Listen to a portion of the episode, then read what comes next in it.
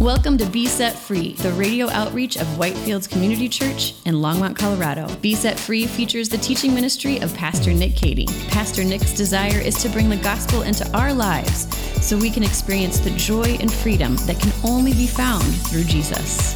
Today's message comes from the series Jonah, God's Mission in the World. Here's Pastor Nick.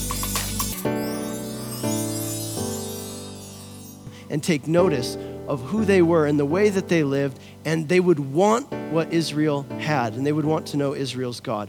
You could call this an attractional model to relating to other people, right? So it's the attractional model. Jesus talked about this himself. He put it this way Let your light so shine before other people that they will see your good works and glorify your Father who is in heaven. He's talking about the attractional model. Let other people see your life, see how you live for God, so that they will glorify God as a result. In other words, love God, worship God, let your relationship with God be so vibrant, so life giving, so that people will desire what you have and they'll say, I want what he has, I want what she has. That's the attractional model. Now, for a long time in, in the history of Israel, this was the way that they related to other nations and other people. And to a degree, it worked. I mean, it says in the book of First Kings, for example, that in the time of King Solomon, the queen of Sheba, which is in Ethiopia, she sent a delegation to Israel to find out more about their practices and their religion and their God and who they worshiped. And there are, even to this day, Jewish Ethiopians who trace their heritage, their Jewishness, all the way back to the Queen of Sheba and her trip to visit Solomon. And in fact, I've met some of these Ethiopian Jews, and they're also, another thing you should know about them is that many of them became Christians uh, around the time of Jesus in the centuries afterwards. Another thing that Israel did, God told them, build a city. And this city will be called Jerusalem, which means the city of peace, the city of shalom, the city of harmony. And here's what the names that Jerusalem was given it was called the joy of all the earth, and it was called the dwelling place of the name of God. In other words, if you want to know God, if you want to meet God, then you need to come over here and you can meet him. It's the attractional model. But see, now God is doing something different with Jonah. God is calling Jonah to do something different. He's calling him to go, not, not to attract, but to go as a foreign missionary to another country. And God gives him a message that he wants him to give them. Rather than being attractional, this is a new model. We could call it the missional model right? So rather than waiting for people to come to you, you go to them. Jonah was the first missionary, but he certainly wouldn't be the last.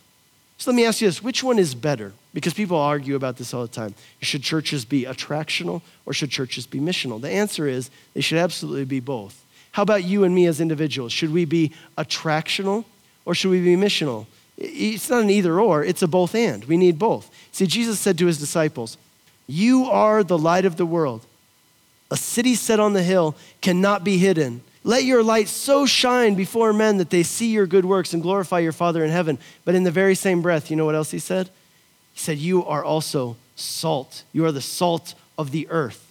Now, the thing about salt that's different than light, right? So, light can work from a distance, but salt doesn't. Salt has to be right up there in it, right? Salt only works when it's rubbed up, rubbed up against something. It has to be in close proximity. And these two metaphors, salt and light. They are a picture of the ways that God wants us wants to use us in the world to share his love and to share the knowledge of him and his truth with, with people. So on the one hand, we're called to be attractional, drawing people to God by the way that we live and, and as they observe how the gospel changes our lives and makes us unique and different. It gives us different values. It gives us a hope that no one else has, even in the midst of whatever trials or difficulties life might throw at us. But on the other hand, we're also called to be missional, which means that we're called to go. Jesus was the ultimate missionary. He left his home, he went to a foreign land called by the Father. And Jesus said, Just as the Father sent me, so now I also send you. And he said, I want you to go. Go into all the earth and preach the gospel. Go and make disciples of all nations. Go into all the earth. And I want you to be my witnesses. Tell the whole world who I am and what I've done in your life. First nearby and then, then a little bit further out and even to the ends of the earth. You see, salt has an effect only by getting up close, having close proximity, by making direct contact. Now, I want you to ask yourself this what would it look like for you to be salt and light? Both of those things. What would it look like for you to be salt and light in your workplace, in the relationships that you have? You know, again, as a church, I said we want to be both of those things. We want to be attractional, right? So we want people to be able, we want to say to people, come here and learn about God. Come here and worship God and meet God. We want to be attractional. We want to create also another way that we're attractional. We want to create a community of people who live so differently. People who, whereas the world is tearing down, people who build up, people who love God, people who love each other. It's a passionate, engaged, spiritually healthy Christian community where people show each other grace, where, where we build each other up. But at the same time, we don't just want to be attractional, we also want to be missional, right? So we want to take the gospel out of these walls to people wherever they're at. If they're not going to come in here, we're going to take it to them, right? That's why we do things like our, our big Easter outreach. That's why we do foreign missions. That's why we do our radio ministry. That's why we have booths set up at festivals here in town so that we can meet people who live here so we have an opportunity to talk to them, build a relationship with them, and share with them the hope that we have because of Jesus Christ. And again, if you want to be part of that, we have tons of opportunities, and I really encourage you to do that because, again, attractional and missional, salt and light. So, along with doing that as a church, again, we, we encourage you to do those things on an individual level as well. For Jonah, though, understand this was completely out of the box. This, this wasn't a paradigm that he had. Nothing like this had ever been done before. So that's why it was a confusing calling. The, the, the last reason uh, that I'll point out to you as to why this was so confusing is because he just didn't want to do it. And Jonah didn't like the Assyrians, he didn't like their culture. He thought they were just a terrible group of people, and he didn't want anything to do with them. And at one point on, later on in this book, Jonah says to God, Listen, God, if you're not going to kill them, then please kill me. Like, I'd, I'd, rather die than live in a world where people like this are, are also believers. In other words, what he's saying is, if, there, if these people are going to be in heaven, I'd rather be in hell.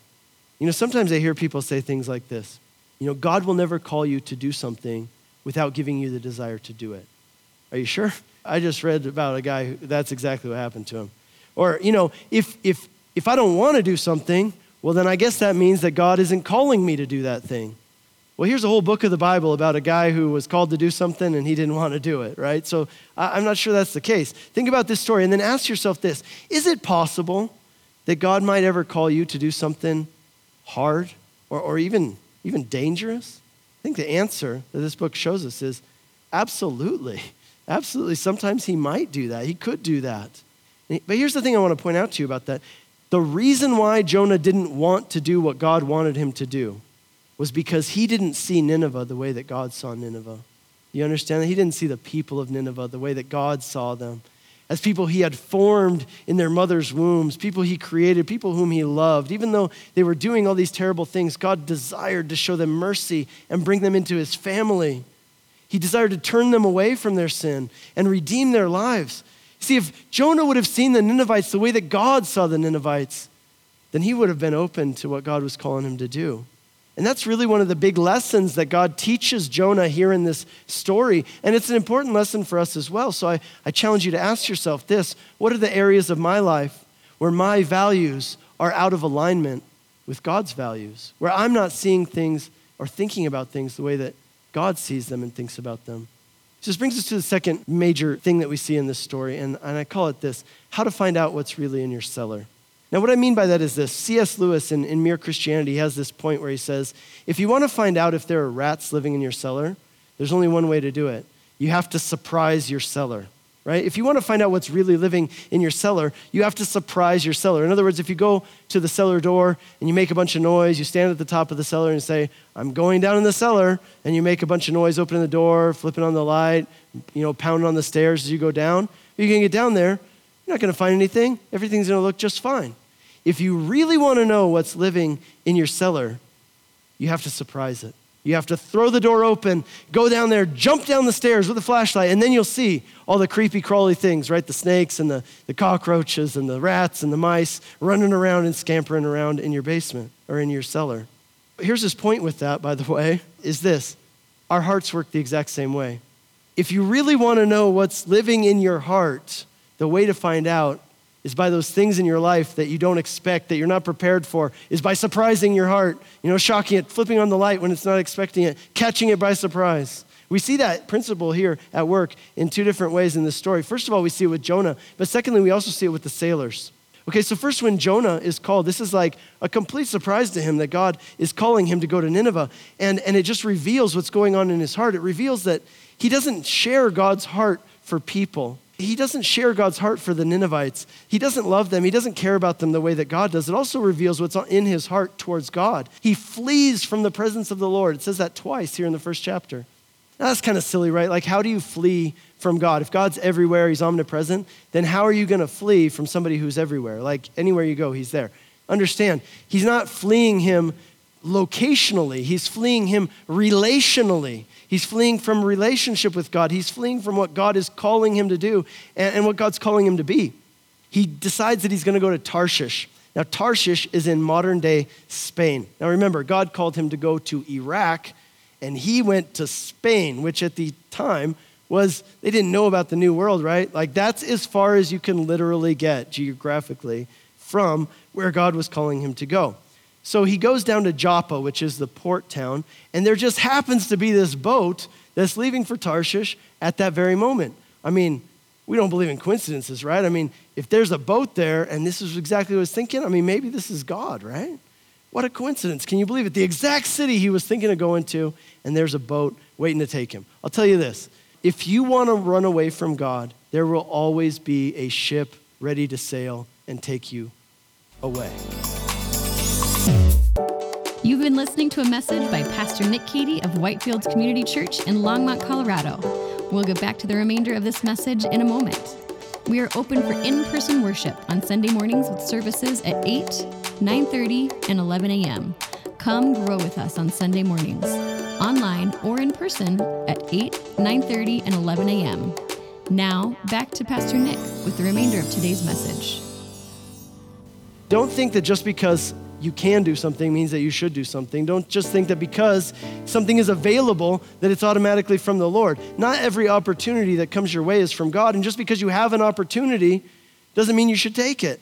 Maybe some of you can relate to Jonah. Maybe you have been running from God. Here's the thing that you need to see God doesn't let Jonah get away, God pursues Jonah. And the final verse of this chapter, here's what it says The Lord appointed a great fish to swallow Jonah, and Jonah was in the belly of the fish three days and three nights. In other words, Jonah ran away, but God chased after him, God pursued him. And this is the great theme of the book of Jonah that sinners run away from God, but God pursues them. It's not just Jonah. We see it with the Ninevites. God is pursuing the Ninevites. They're wicked, terrible Ninevites who've turned their back on God. But God is pursuing them. He's loving them. He's seeking them. He's not giving up on them. He's not saying, hey, well, if you guys ever think about it, maybe you want to hang out with me or something, I'll be here. You know, you just, uh, whatever, I'll just leave it up to you. No way. God says, I'm pursuing you. I'm going after you, even if you're not going after me. This is the kind of God He is. He's a God who loves us so much he doesn't just leave us to our own devices, but He pursues us, even if we run from Him. If you've been running from God, know this you haven't created any distance between you and Him at all. He's right on your heels. In other words, He's ready. When you turn around, when you're finally ready to turn around and turn back to Him and embrace Him, He will be right there, ready to embrace you in that moment. You see, when the sailors, when they, they also kind of have that light flipped on, they're surprised, right? In their hearts. The storm comes, and what do we see? We see them praying. Now, I don't want to make too much of a generalization on this, but I mean, sailors are known for a lot of things, but praying isn't usually one of them, right? And so uh, here we see, though, that faced with this storm, these sailors start praying. Mark Twain, the American writer, he was an outspoken atheist, he was an outspoken critic of, of, of Christianity. He did not like Christianity, he often wrote against it. He, he basically spoke and wrote about how Christianity was a religion for the weak minded and superstitious people. But what's really interesting is that towards the end of his life, one of his close family members was sick. And in one of his writings, he admitted, to his own dismay, he says, I found myself praying like a dog, like a coward, but I prayed. You know what that means? This man who is an atheist, he didn't want to admit it. He felt embarrassed that he had done it, but here's the deal storms in our lives, difficult situations, crises, you know what they do? They reveal what's really in our hearts. And here's what's really in our heart deep down inside, we are God believers and we are God needers. In other words, we know that there is a God and we know that we need him. And in our day to day life, it, it can be easy to pretend that we don't. But when it really comes down to it, when the lights flipped on, all of a sudden in our hearts, that's the truth. All of us know that we need God and we know that He exists. So, one of the things that's revealed again about Jonah's heart is that even though he's a professional prophet, even though he's a religious guy, there are areas of his life which are not, which are off limits to God, where he says, God, you can go in uh, these parts of my life, but not this part. Now, I don't want you to miss this because I think this is really one of the most important parts of the story. Who's the bad guy in the story of, in this story? Well, um, who's the fool? Who's the messed up person? It's not the heathen sailors. I mean, look at these guys. They cry out to God. At the end of this chapter, we see them worshiping God and making sacrifices to God.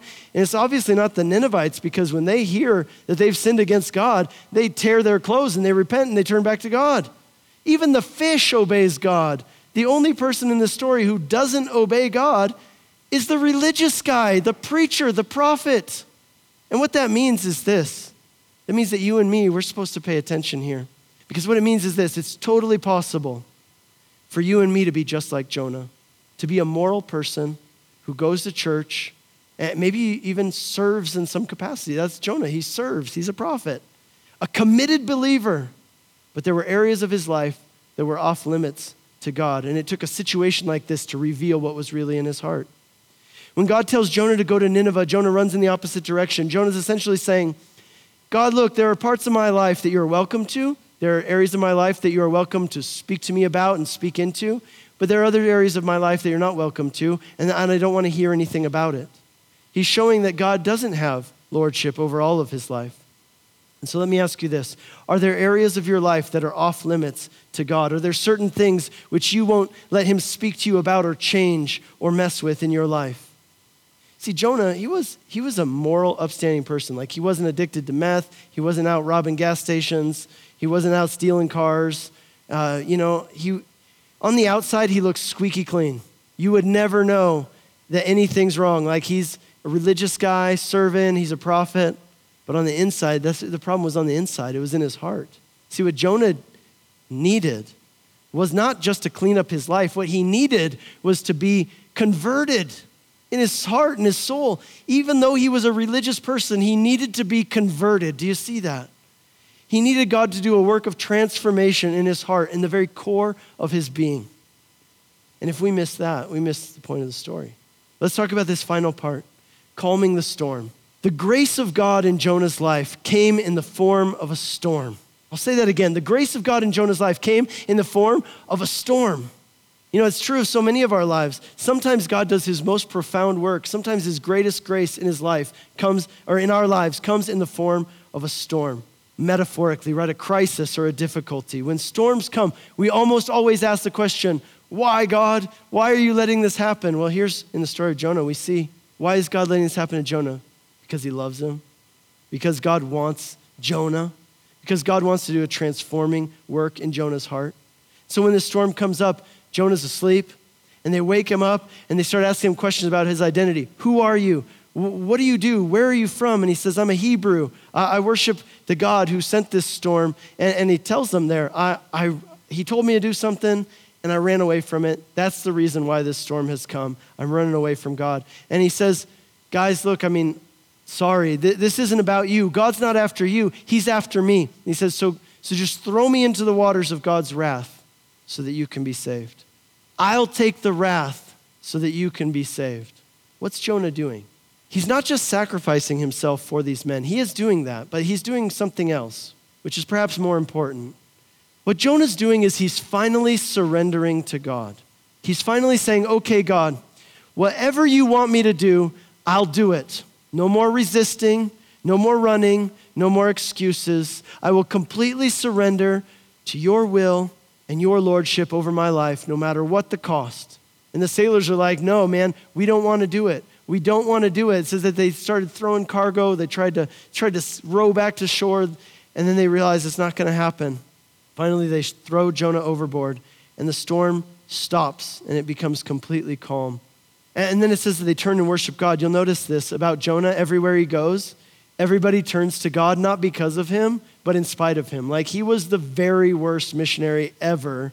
And yet, he was one of the most effective. God used him in a great way. And I think that's encouraging because, uh, you know, it means this. You might just be like the worst at like telling people about Jesus, but you know what?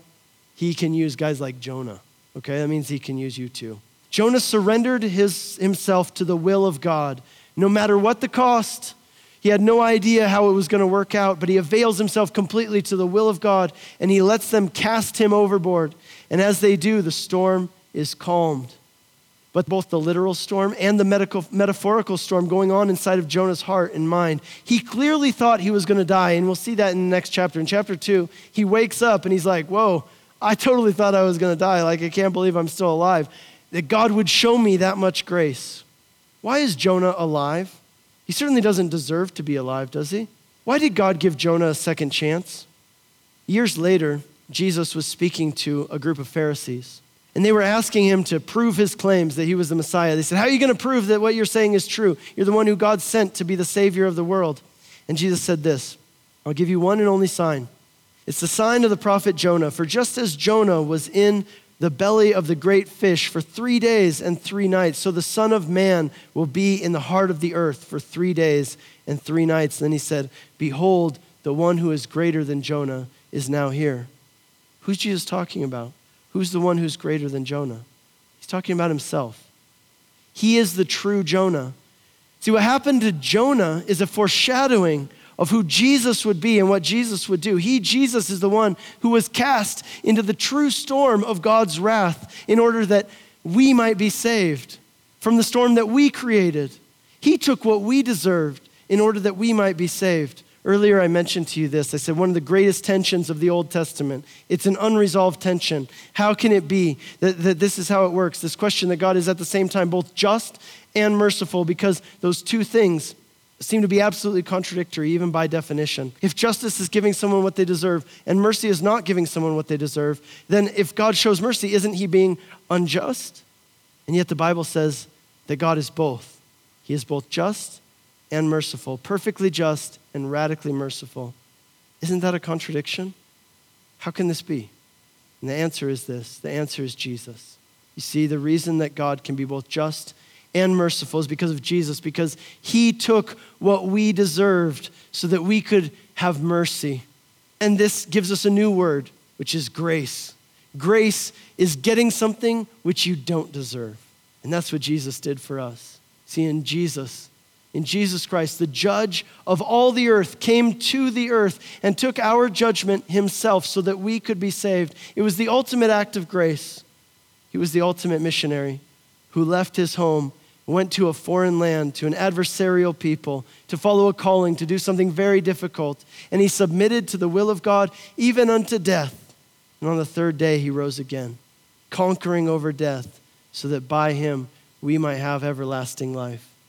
That is the good news of the gospel. That's the good news of Jesus Christ. Let me tell you this because of who he is, because of what he has done for you, you can confidently do what Jonah finally did at the end of this chapter. You can stop running from God and you can embrace God's will for every area of your life because you know that He loves you with perfect love, and perfect love casts out all fear.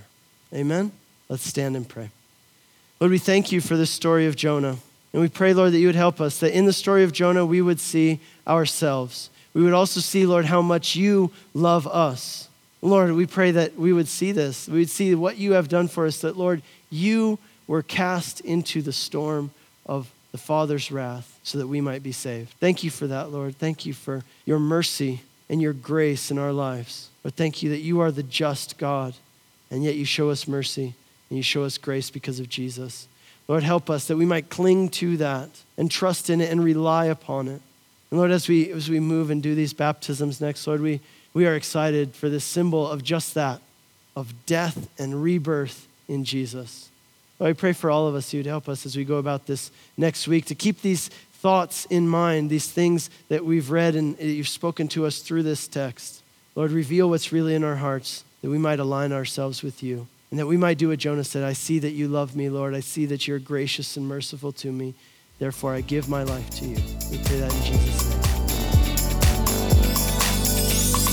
You've been listening to Be Set Free the radio outreach of Whitefields Community Church in Longmont, Colorado. We have three in-person services on Sunday mornings at 8, 9.30, and 11 a.m. And our 9.30 and 11 services are live streamed on our website for those who would like to worship with us online. We are located just east of County Line Road and Highway 119 at 2950 Colorful Avenue in Longmont. For more information or to hear other messages from Pastor Nick, visit us online at whitefieldschurch.com. Be Set Free is a listener supported program. If you have been blessed by this message and would like to support this ministry, you can send a donation via check to 2950 Colorful Avenue, Longmont, Colorado 80504, or donate online at besetfreeradio.com.